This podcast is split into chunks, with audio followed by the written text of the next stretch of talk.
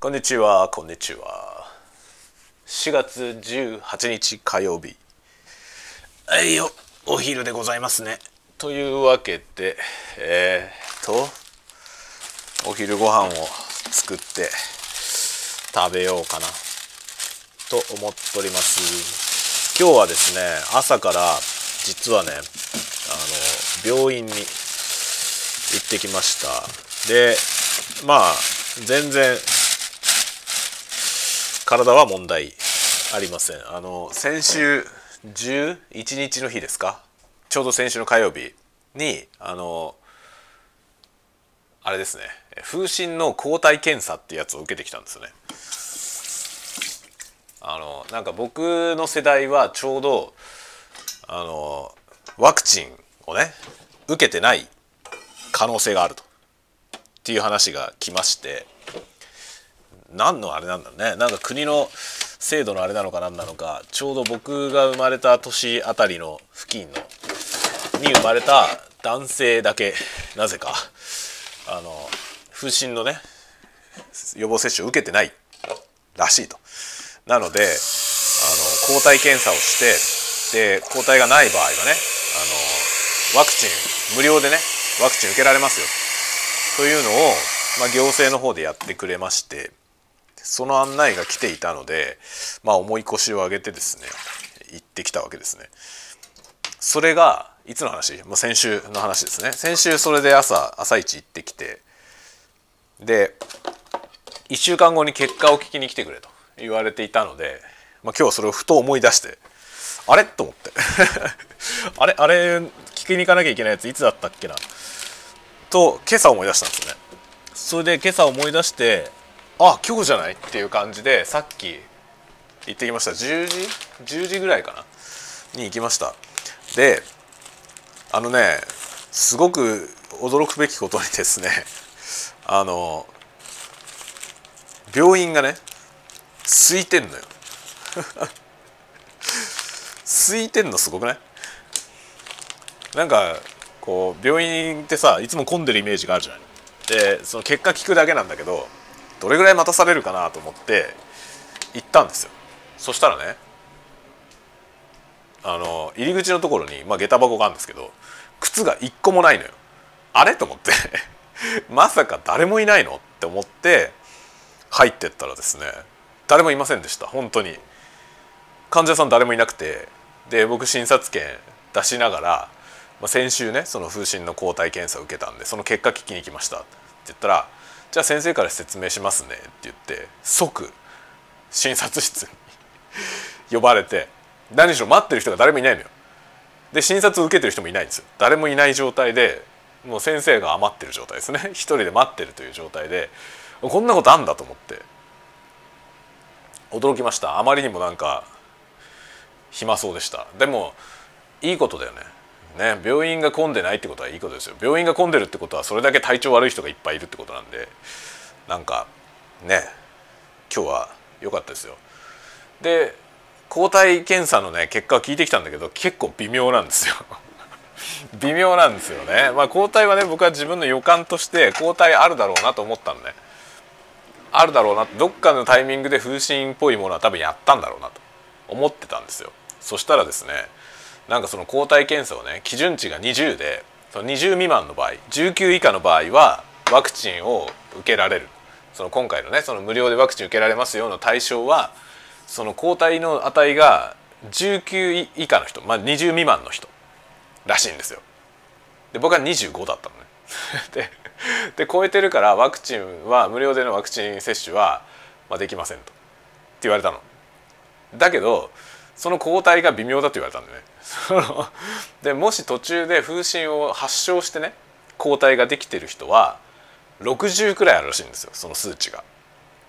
60ぐらいになるんだよな普通はって先生言うんですよね。で25だから、ワクチンでこの抗体作ったのかもねって言うんですよ先生は。ワクチンをね、そのワクチン受けてないから抗体検査しろよっていうのが来たと思うんだよね。でまあ多分その国がさ支持してるそのワクチンあるじゃない、その子どもの時何歳で何打たなきゃいけないみたいなやつがいろいろあるわけですけど、まあ、それが多分僕らの世代だけ抜けてんだよね。それで風疹がないんですよねっていう話だったのに、ということはね、僕はなんかそれじゃないタイミングで風疹の予防接種を自分で受けたことになってるんだけどではないかと先生は言うんだけど、そんな記憶はないんですよね。自分で予防接種なんてインフルエンザぐらいしか受けたことないですよね。インフルエンザの予防接種は受けたことあるけど、あとはコロナですよねくらいしか受けたことないのよ。だから風疹のその接種を受けた記憶はないんだけど、でも多分ワクチンで作られた抗体だと思うって言われたのよね。まあでもいずれにせよ抗体は基準値を超えてあるので、ワクチン受ける必要はありません と言われました。ということで、まあめでたくこの話は終わりました今日その結果を聞きに行くところまでがミッションでした。それが終わったんでこれで終わりと相なりましたということですね。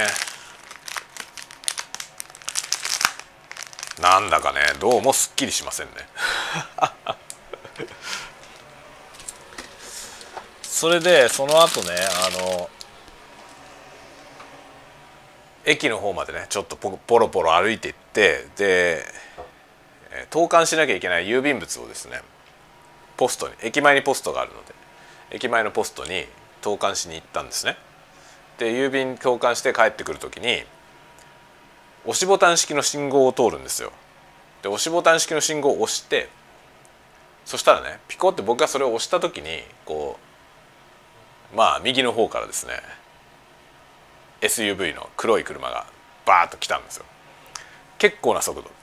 で一般道ですよ、一般道の、しかも住宅地の中の道路ですけど結構な速度で来て、でちょうど僕はそれが視界に入るか入らないかぐらいの時にその押しボタンのやつを押しちゃったのね。それでまあ赤になるわけですよ。その車側が赤になって歩行者が青になったんだけど、右から来るその SUV がものすごい止まる気配がないんですよね。だから僕はそこでそのままね、もう信号青になってるんですよ。僕の方のその歩行者の信号は青になってるんだけど、で僕以外も誰も人がいなくて僕だけだったんだね。であいつ突っ込んでくるなと思ったから僕渡らないで待ってたんですよ、そのままね。そしたら赤信号なのにぶっちぎって行っちゃいました。ね、普通のねなんかねおばさんだった。全然信号見てなかったと思うね。あっぶねえねあれね。僕はだから歩行者が青になったからっつって渡ってたら死んでましたね。あの速度でぶつけられたら死んでるよと思う。SUV だしね、 SUV の大きい車で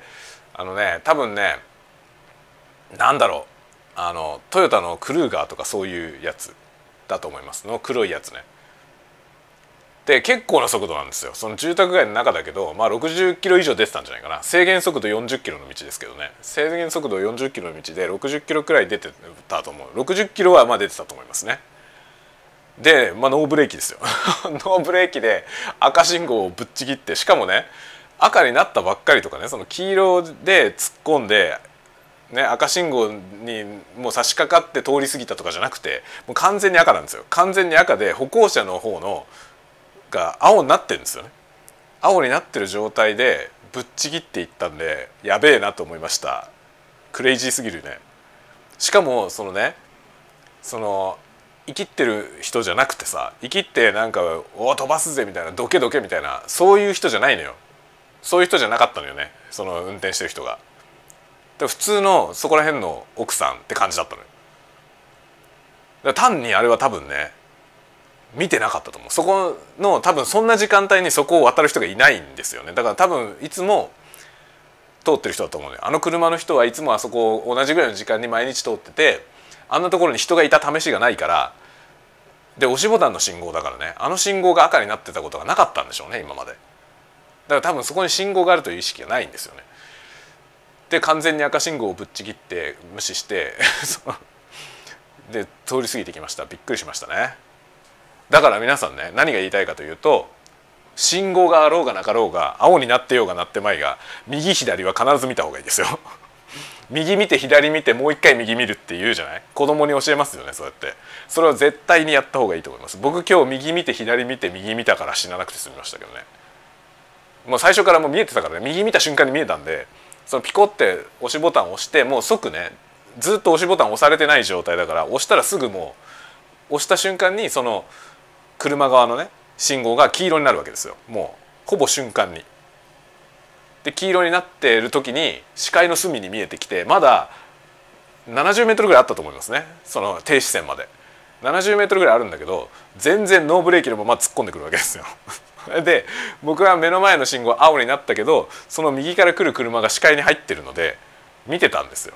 右見て左見て、まあ右見て、その右から来るやつをね、そのまま右を見てたわけですよ。そしたらそいつそのまま切って通り過ぎていった。もう怖くてしょうがないですよね。あれ青になったっつって脳天気に僕が踏み出してたら、僕はもうこんな放送をできてないですね。あのようにおだぶつしてると思います。危ねえよ、本当に危ない。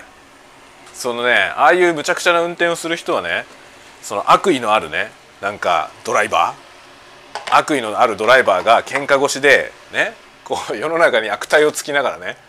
もう全員死ねとか言いながら運転してる人ばかりではないということですね。そういう気違いもいるけど、そうじゃない一般的な人が完全にね、その信号を見てなくて、ああいう暴走特急になって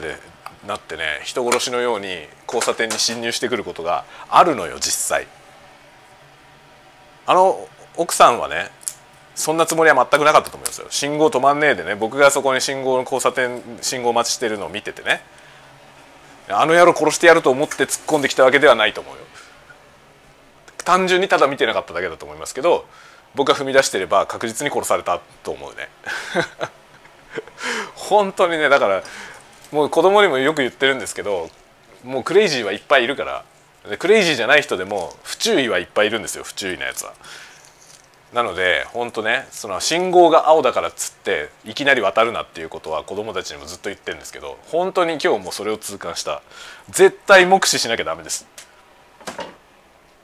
特にね、あのヘッドホンとかしてると音聞こえないでしょ。あのヘッドホンしてる状態の人はもう目視をめっちゃ意識した方がいいですね。今日はね、僕はヘッドホンしないで普通に歩いてたから、音でもね、その静かな住宅街ですから、60キロで車飛ばしてくれば、まあ、ロードノイズがするわけですよ。いくらハイブリッドでも何でも。ハイブリッドは静かだけど、でも車はね、物理的に地面に設置してるから、タイヤで走ってる限りはこ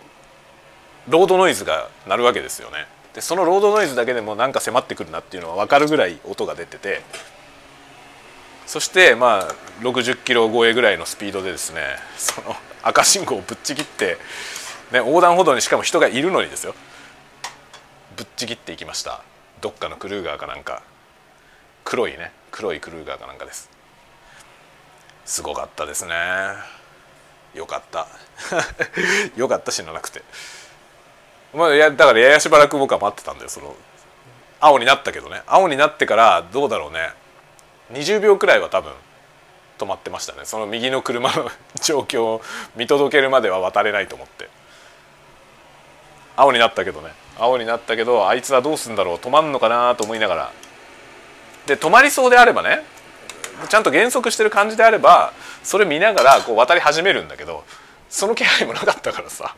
ものすげえ勢いで突っ込んでくるから、あいつ止まんねえんじゃねえかなと思って、もうそのままね、横断歩道に踏み出さずに待ってたのよ、歩道の上で。正解ですね、歩道の上で待ってて正解でした。ものすごい勢いで目の前を通過してって、別になんかその鬼の形相の人とかじゃなかったよ。普通の人だった。普通のそこら辺の奥さんって感じだった。怖いですよ。だからそういう人が何の悪意もなく無邪気にああやってね、何も見ずに殺人マシンのようにですね、横断歩道に突っ込んできますからね。あれどうすんだよ、子供とかいたら本当に子供だったらあれ分かんないで渡っちゃうよね。青になったから、青だ渡るっつって渡ったらもう死んでるからね、確実に殺されてますね。いや、あれ押しボタンの信号だからっつってそこに信号機あることを忘れちゃうのはまずいよね。それになんかまあ見りゃ分かるじゃない、信号機あるのあれどういう神経なんだろうね。どういうふうに運転すればあんなことになるんですかね。で信号全然見てないってことなんでね、怖いね。別によそ見してた風でもないんですよね。なんかその何かに気を取られてた感じでもなかったし、普通に運転してた、前を向いて。だからかえって怖いよね。なんか例えばカーナビとか触りながら通り過ぎていったんだったらさ、危ねえなとは思うけどさ、そのせいで不注意なんだなと思うじゃない。だけど普通に両手でハンドル持ってまっすぐ前を見てて、そのまま信号を全く無視して突っ込んでこられると怖いよね。逆にあの人大丈夫かなと思うよね。頭大丈夫かなと思いますよ本当に。そういうことは多々あるんだよ本当にね。なんかぼーっとしてたってやつですよねきっと。あれでなんか僕が引かれてたら、あの運転してた人はぼんやりしてたって言うんだろうな。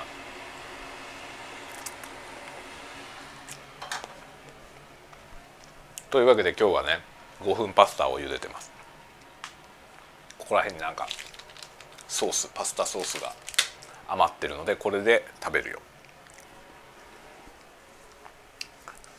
今日は天気いいんですよね。昨日は寒かったしみぞれも降ってなんかすごかったけど、今日はドピーカンに晴れて気持ちがいいですね。こういう日に洗濯するといいんだよなこういう日に洗濯すると洗濯物がすぐ乾くからいいんですけども、もう午後なんだよね。今からやるのもなんだよな。今夜ですね、まあ、今日夜洗濯物をやって、まあ夜中から干して明日にかけて乾かす。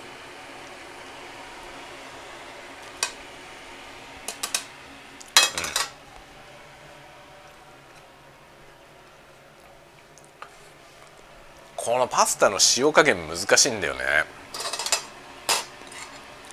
この間うちちょっと塩が濃すぎたからさ、ちょっと控えめにしたら今日のやつはちょっと塩気が少ない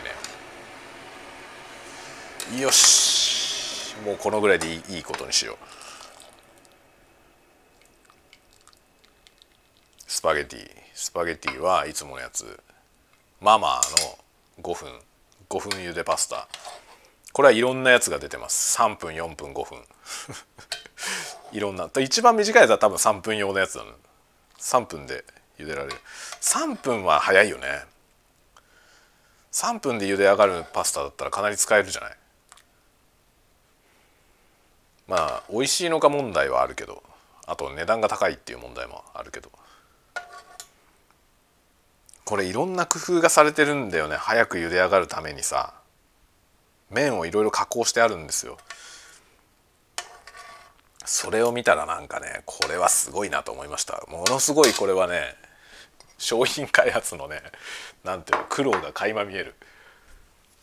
そこまでしてこの茹で時間を短くするっていうニーズがあるんだなって思うとさ、まああるじゃない。だって実際僕にニーズがあるからね。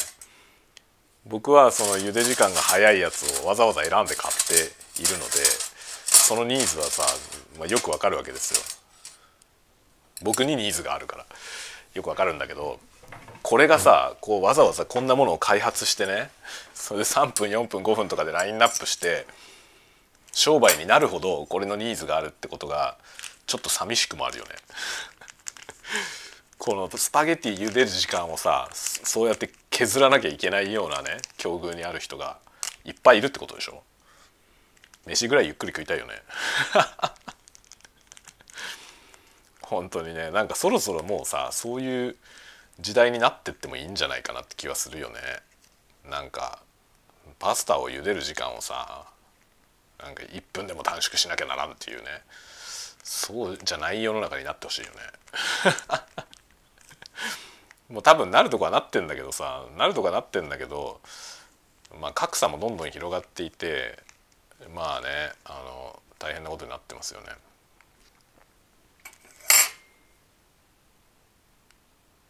昔さ、幕府スランプの曲でさ、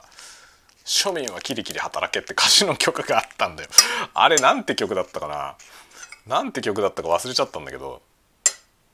庶民はキリキリ働けっていう歌詞のね曲があったのよ。汗水垂らして働けって言ってね。庶民はっていうのがさ、いいじゃない。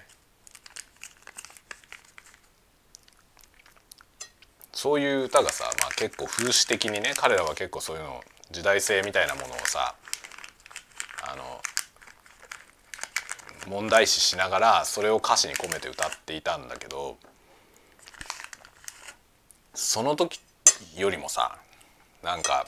今格差が広がっちゃって、今ああいう歌シャレにならなくなっちゃったよねなんか昔はさ、本当にそれはね、労働者の歌としてさ、労働者階級の歌としてなんかこう反骨みたいなものだったりとか、でもその中にも、まあ、労働者の反骨の中にその労働者なりの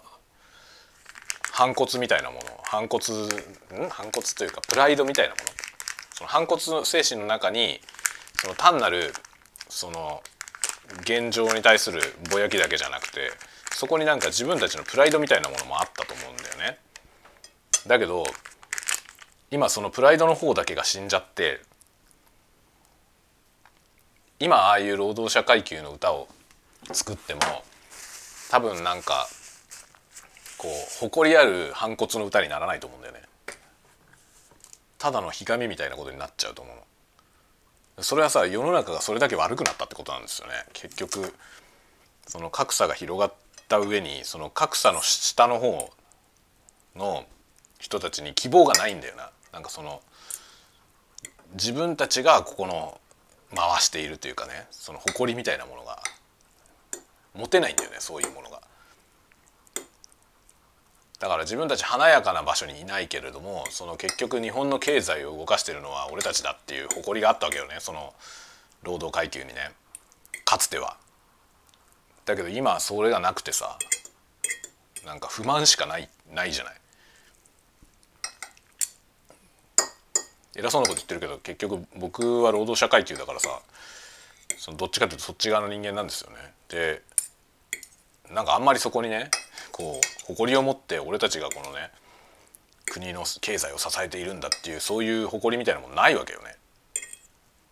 単に虐げられてる単に虐げられてるだけっていうさ、そういう意識になっちゃうしかないぐらい希望がないのよね。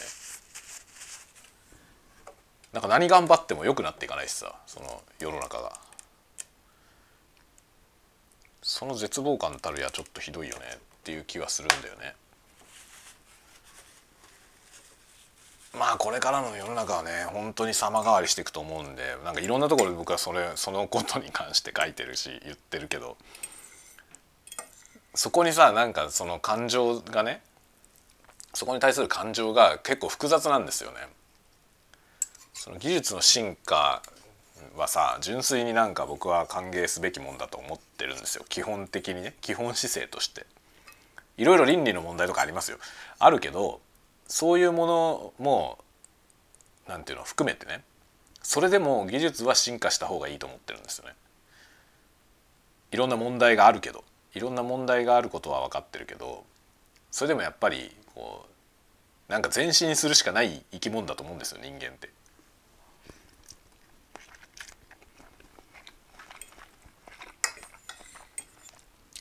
それこそなんだろう、水星の魔女じゃないけどさ、水星の魔女は進めば2つ逃げれば1つ手に入るって言ってて、まあ、逃げて生き延びるっていう方法も一つなんだけれども、そこを逃げずに挑んで進んだらより得るものが大きいということを言ってるんだよね。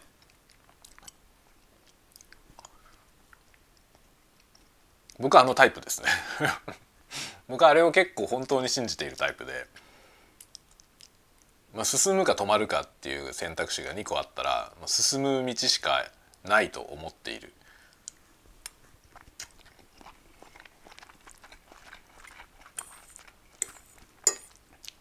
で、なんか AI 絡みでもさ、今なんかそのあまりにもその進歩のスピードが速すぎて、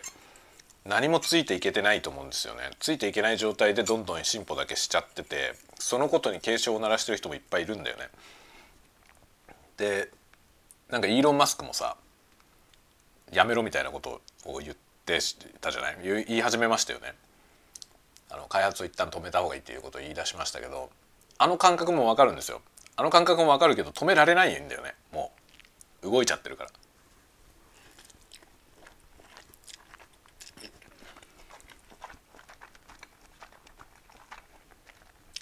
何でもそうなんだけどさ、本当に遺伝子操作とかもそうなんだけど、その技術的にできそうなことになってきた時にそれをやるのはどうなんだっていう話は出るじゃない。出るんだけどさ、その倫理的な問題ってもちろんあるんだけど、だけど止められないと思うんですよ。できてしまったものは。できてしまったものはさ、制度をどうしようと何しようとね、やる人はいるでしょ。そしたらもうさ、どうしようもないのよ。どうしようもない。これは止めることはできないんですよね。一回進化してしまったものを逆戻りさせることはできないのよね。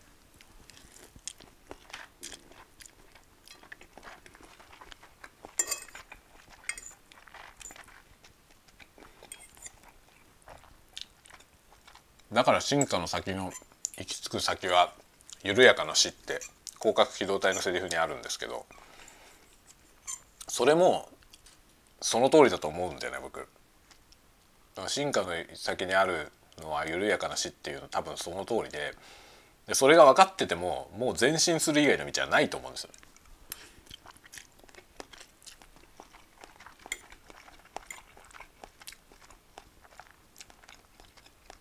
パンドラの箱なんだよ。だからパンドラの箱を開けてしまったの。そしてそこから飛び出したその希望、希望の他にうぞうむぞうが飛び出したんだよねつまりはさ、パンドラの箱を開けた時に最後に希望だけがこうね残って、希望だけがふわって出たんだったらその希望を捕まえればいいんだけど、違うんだよね。パンドラの箱開けてみたらうぞうむぞうが飛び出して、その中に多分希望がどっかにあるっていう今状態だと思うんだ。どれを掴めばいいのかっていうことだよね掴んだものが多分その希望じゃない可能性の方が高いんだよ。そういう状態のパンドラの箱が開いちゃってる状態で今どうしようってなってる多分人類は今そういう局面にいると思います。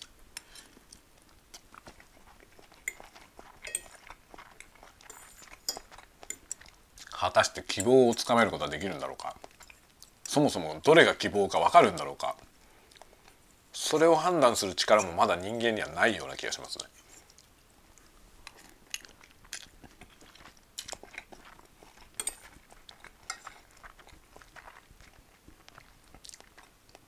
だから進歩がちょっと早すぎたよね、本当に。ニューラルネットワークに手を出した時点で、まあこの未来は予想できなかったよね。この未来は予想できなかったけど、理屈が説明できないけどいい感じの結果が得られるっていうものをさまあニューラルネットワークってそういうもんなんだよね。そういうものに手を出してしまったことがもうしょうがないよね。自分たちの理解を超えたものを御していかなければならないという、そんなものを制御できるわけないんだよね。できるわけないけど、それを やらない限り、まあ恩恵も得られない。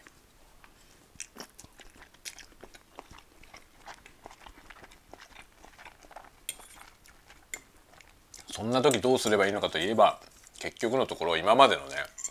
歴史を振り返れば、人々はさ、次の世代に委ねたわけだよ。次の世代に委ねて信じて進んだんだよね。信じて進みながら、きっとこの先の子孫たちが解決策を見出すであろうと無責任極まりないんだけど、でも結局そうやって歴史はやってきて、それを何とかしてきた歴史なんだよね。まあ未だに何ともできてないものもたくさんあるんだけど、で結局そういうものも含めて将来の人類が何とかするだろうと思ってやってるんだよね、我々は。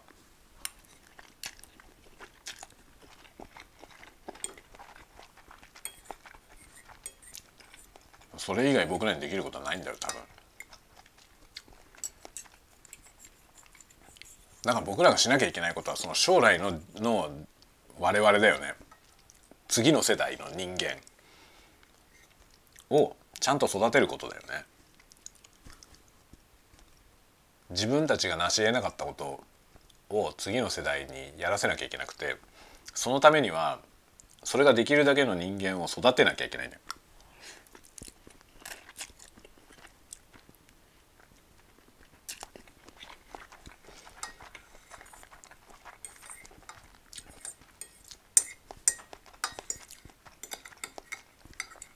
少子化とか言ってる場合じゃないのよね、本当に。じゃあ未来の担い手はどうすんだよって話なのよ。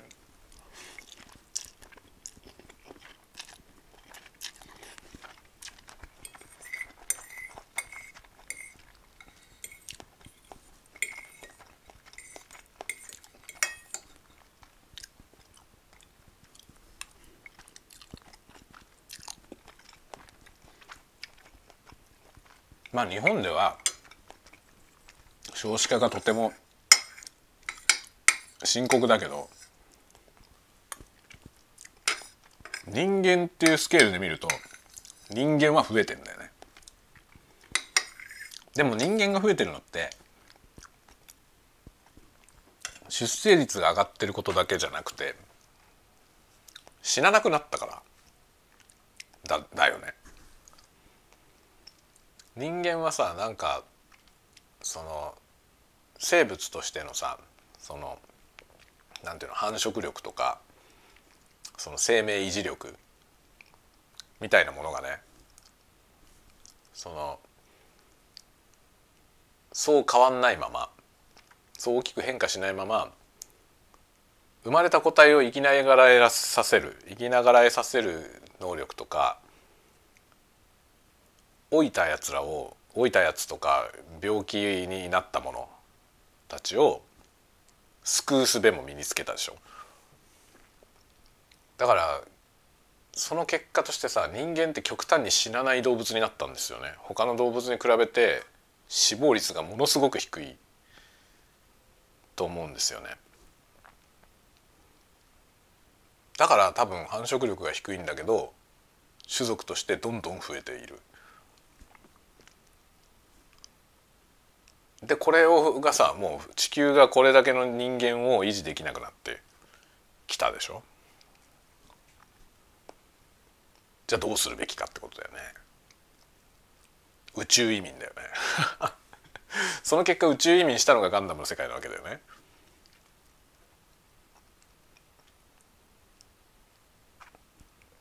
だけどあいにく宇宙移民に関して SF の世界みたいな話はまだ遠いんだよね。宇宙に一般の人を移動させて、それで暮らしていけるようにするっていう未来はさ、まだ数百年のオーダーで先だよねと思うんですよね。なんか向こう100年ぐらいで実現できないと思うんだよな。その信じられないような速度で進化してる分野もあるじゃないですか。特にその今最近言われてる AI の分野はものすごい勢いで進化してて、多分世界中誰も予想してない領域に行っちゃってると思うんですよ、すでに。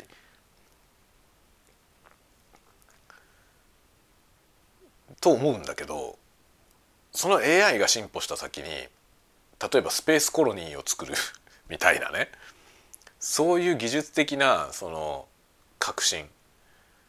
があるのかっていうとさ、そこはちょっと分かんないなと思うんですよね。まあ AI が進化したことによって実現できるのかもしれないけどね、その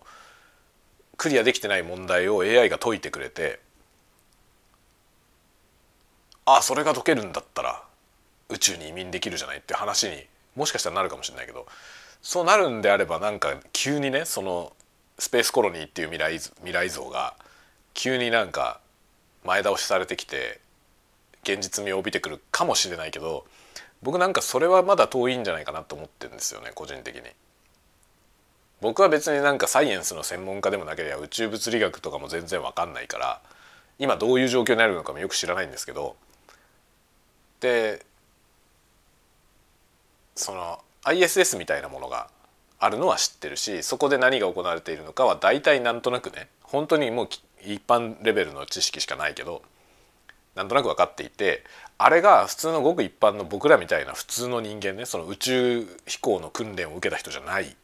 こういう人たちが宇宙移民で、その宇宙スペースコロニーでね、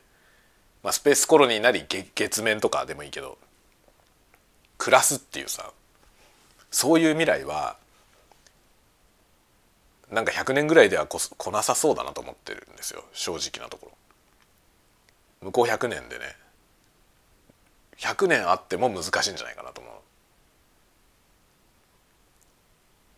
なんか月面までの定期便が行き来してるみたいな状態をさSF ではもうね、すごくはるか昔からそういう世界って描かれてきてますけど、で例えばさ、そのコンピューターデバイス的なものはさ SF に描かれてたものよりもはるかに進化したと思うんですよね。スマートフォンみたいなものって今から40年前ぐらいの SF の世界に出てこないですよね。そういう世界のね、その今から40年前の SF が描いてた未来よりももっと先進的になっちゃったと思うんですよ、このスマートフォンとかは。だけど宇宙開発の分野においては40年前の SF に書かれてたことはまだ遠いんだよね。まだ全然実現可能性がないと思うんですよね。まあ、宇宙へ行き来するその定期便みたいなものがね、その安全面とか技術面、コスト面考えてまだ遠いと思うんですよね。気軽にタクシーみたいな感覚でポポって宇宙に行けるみたいな、ね、バス乗っていく感じでね宇宙に行けるみたいな世界はさ、ちょっとまだ遠いじゃない。空飛ぶ車はなんか現実味を帯びてきましたけどね、 SF とは違う姿で、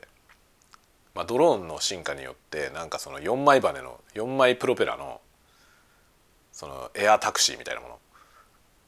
が実験が始まってるみたいですね。だからあれはさ、言ってしまうとその空飛ぶ車の現実に現れる形、ちょっと想像していた形状と違うけれども、でもその空を飛ぶ交通機関っていう意味で言えばちょっと見えてきましたよね。ただそれが一般の人が普通に乗れるようなレベルになるまでにどれぐらい時間かかるかっていうのはまだ分かんないですけど、でもこっちは僕はね100年はかかんないと思うんですよ。100年かからずに交通、その空中交通の世界はできるんじゃないかなと思うのね。だけど宇宙移民は100年ぐらいじゃ無理だよね、多分ね。そうするとさ、向こう100年、まあもう100年、150年、下手したら200年くらいのオーダーで地球の人口問題をなんとかしなきゃいけないんですよね。日本の少子高齢化とかの話じゃなくて、地球規模でのその人口増えすぎ問題をなんとかしないと地球が持たん時が来ているのだシャアが言ってましたよね。シャアが言ってたけどね、なんかその現実になってきたんだよ、かなり。あのシャアっていう人が考えていた危機感はだいぶ現実のものになってきてるけど、宇宙移民が実現していない分ね、現実の方がだいぶ遅れているんですよね。だけどあの問題意識だけは本当にあってさ、じゃあどうするんだっていう世界なんですよね。でシャアっていう人はそこを過激な方向に行って、その地球を一回ね、その人が住めないものにして、まあ、人類を全部追い出そうと、地球から全部追い出すことによって地球を救おうとしたわけですよね。なんかそういうことを考えながら SF を見ると面白いよね面白いし、今事実が SF よりきなりになってきてる。いやほんとこれからの SF の作家は何書けばいいんだろうねほんとさ、なんかその問題意識、 SF っていうのは多分ね、僕の持論だけど SF っていうジャンルはサイエンスフィクションなんだけどさ、サイエンスフィクションっていう定義よりもむしろなんか問題意識と視点の問題だと思うんですよね。視点の美術というかね、美術じゃないね、視点のなんだろう、芸術だと思うんですよ。だからそのどういうふうにして世の中を見ているのか、その問題提起をするのが SF だと思ってて、で多分さ提起すべき問題はいっぱいあるんですよ。今提起すべき問題はいっぱいあって、問題意識を持ってる人も大勢いるんだけど、それを SF っていう形で具現化するのがめちゃくちゃ難しくなってるんですよね。現実が SF になってきちゃったからさ、メタバースとか言ってるし、もう SF なんだよな、僕らの住んでる世界が。こういう時代に SF 作家は何を書けばいいんだろうね。本当になんかね、難しくなってきたなって思いますね。まあもともと僕は SF っつってもその講義の SF しか書いてないので、僕はねそのサイエンスのフィクションじゃないからさ、なんかその未来性があるかどうか実現可能性があるかどうかみたいなで、理論的に先端の理論を取り入れてるかどうかとか、なんかそのハード SF 的にね条件を満たしてるかどうかっていうのがあった場合に、僕の作品は一つも満たしてないからいいんですよ。最初からハード SF じゃないので、その SF 的にどうなのかっていうことをあまり気にしてはないんですけど、でもそれでいてもね、なんか自分の作品は結構講義の SF だとは思っていて、その講義の SF すらさ、これから何を書けばいいんだろうとちょっとね途方に暮れる。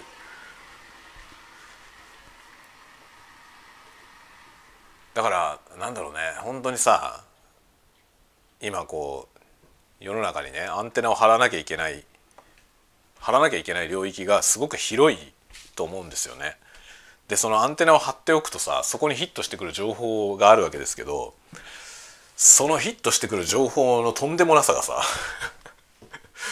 ちょっとついていくの難しいよね。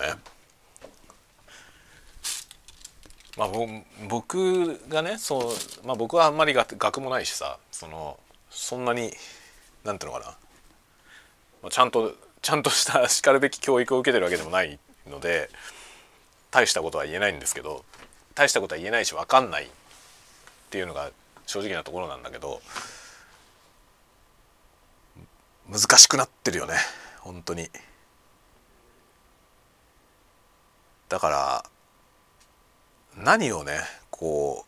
う学ばないといけないのか、何を考えないといけないのか、それ自体が難しくなってる気がするんですよね。だからね本当に二重にいろいろ考えちゃうね。自分が何を学ぶべきか、自分が何を吸収していくべきかっていうね、そのどんな情報を集めるべきなのか、そこから何を学ぶべきなのかっていうことも難しいし、子供を育てるっていう視点でいくとさらに難しいよね。子供たちに何を教えればいいんだろう、何をさせればいいんだろうっていうところ、そこが本当に難しい時代になってるなと思いますね。学校の先生も今大変だろうなと思いますね。で翻弄されちゃうよね。先生たちはさ、結局教育者であるっていうその個人とね、個人としての教育者の人であるというその先生個人の問題と、教育機関に所属している一人の先生であるというね、その組織としての一組織人としてのねポジションとあるじゃない。でそこの多分狭間でねいろいろこうせめぎ合いがあると思うんですよね。先生も大変だよね。これからの世界は本当に大変だと思うし、今朝ツイッターでもちょっと書いたんですけど、教育制度っていうのはさ、今の教育がちょっと良くないってなった時に、じゃあ変えましょうって言ってから実際に変わるまで何年もかかるのよね。だから実際問題、そのプログラミング教育みたいなことってなんか最近学校の授業に取り入れられてますけど、あれだってそういうのやらなきゃねっていう問題提起がされてから実際に動き始めるまで何年もかかってんですよ。そんなんじゃ間に合わないんですよね。で結局さ、プログラミング的思考を育てる学習みたいなやつ、今カリキュラムに取り込まれて小中高ぐらいでこう導入されてるんですけど、もはや時代遅れなんですよ今やってること。これからの時代にあんなことを必要なくなっちゃうと思うんですね。って考えるとねって考えると教育は本当に期待できないんですよね。教育機関でなんか新しいことをね、こういうふうに教えないといけないんじゃないだろうかって問題が提起されて、それが10年後に実装されてるようでは話にならないんですよね。10年後にはもうまた状況が違うからその10年前に提案されたものに今実装されてもねってなるじゃない。でそれがすでにもう起きてるんだよねって考えると、なんか当てにならないんですよ。学校の教育は当てにならないので、だからじゃあ親は何をするんだっていうね、親は何を教えればいいんだ。本当にね、なんか考えることはいっぱいありますね。難しいと思うっていうか、まあ、自分がまずついていけてないっていう話だよね。世界の進化に自分がついていけてないので、教えるとかの前にねそもそも自分が状況を理解しないと教えるも教えないもないんで、難しいですね。大変な世の中になってきましたね、本当に。だからまあ教えようと思わないで子どもたちは自分たちで学んでくるので、そこから教わろうという姿勢ですよね。なんか面白いことをね、子どもたち学んできたらそれを教えてもらうという、もうそういう時代だよね、本当に。まあ、小学校もうちの子今ね、上の子が6年生になりましたけど、小学校も高学年になったらもう教わることの方が多いよね、親としては。どんどん教えてもらおうと思いますというわけで、今日も午後の仕事に戻っていこうと思いますよ。なんだかね、本当に希望のある話と、まあ、その希望の裏側というかすぐ隣に結構重い問題とくっついてたりして、なんか手放しに楽しめない世の中になってきてるなと思いますけど、なるべく明るい気持ちでねなるべく明るい気持ちで前向いて進んでいきたいなと思っております。ではまた次のたわごとでお会いしましょう。まだね。